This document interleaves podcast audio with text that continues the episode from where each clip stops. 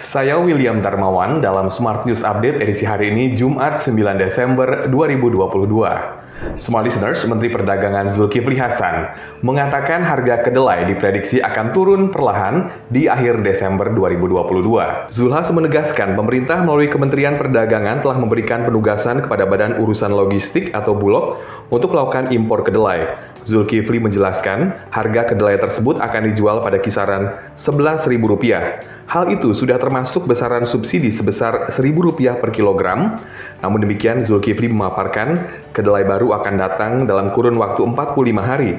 Hal ini lantaran Hal ini lantaran impor kedelai saat ini berasal dari Amerika Serikat. Berita selanjutnya, Presiden Joko Widodo meminta kepada Kepala Badan Nasional Penanggulangan Bencana Suharyanto agar prosedur pencarian bantuan ganti rugi rumah rusak di Cianjur disederhanakan untuk mempermudah warga. Menurut Presiden, prosedur pencarian bantuan tidak boleh berbelit-belit.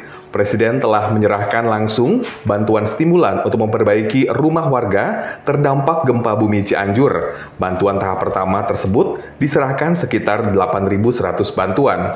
Presiden mengatakan bahwa pemerintah akan menambah nilai bantuan bagi warga berdasarkan tingkat kerusakan rumahnya masing-masing menjadi 60 juta rupiah untuk rumah rusak berat, 30 juta rupiah untuk rusak sedang, dan 15 juta rupiah untuk rusak ringan. Berita terakhir, pemerintah mengimbau pelaku UMKM untuk bisa memanfaatkan teknologi agar bisa masuk dan mampu bersaing di pasar global. Deputi Bidang Usaha Kecil dan Menengah Kementerian Koperasi dan Usaha Kecil Menengah Hanung Harimba Rahman mengungkapkan pentingnya pemanfaatan teknologi di lingkungan UMKM agar dapat bersanding dengan pengusaha besar.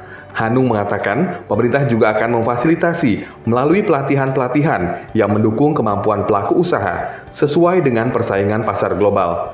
Oleh karena itu, diharapkan UMKM dapat memperluas jangkauannya dan tidak hanya terpaku pada penjualan skala lokal. Demikian Smart News Update hari ini. Saya William Darmawan mengucapkan terima kasih. Sampai jumpa.